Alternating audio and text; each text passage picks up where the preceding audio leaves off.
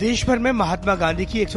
जयंती से पहले स्वच्छता अभियान चलाया जा रहा है केंद्रीय मंत्रियों से लेकर मुख्यमंत्री तक स्वच्छता का संदेश देने में लगे हैं इसी कड़ी में केंद्रीय गृह मंत्री अमित शाह ने अहमदाबाद में स्वच्छता अभियान में हिस्सा लिया वही उत्तर प्रदेश के मुख्यमंत्री योगी आदित्यनाथ ने सीतापुर जिले में स्थित चक्र तीर्थ नैमिसारण्य में स्वच्छता अभियान कार्यक्रम में हिस्सा लिया और झाड़ू लगाकर स्वच्छता का संदेश दिया तो वही केंद्रीय मंत्री अश्विनी वैष्णव ने रेलवे बोर्ड और उत्तर रेलवे के अधिकारियों के साथ स्वच्छता अभियान कार्यक्रम में हिस्सा salía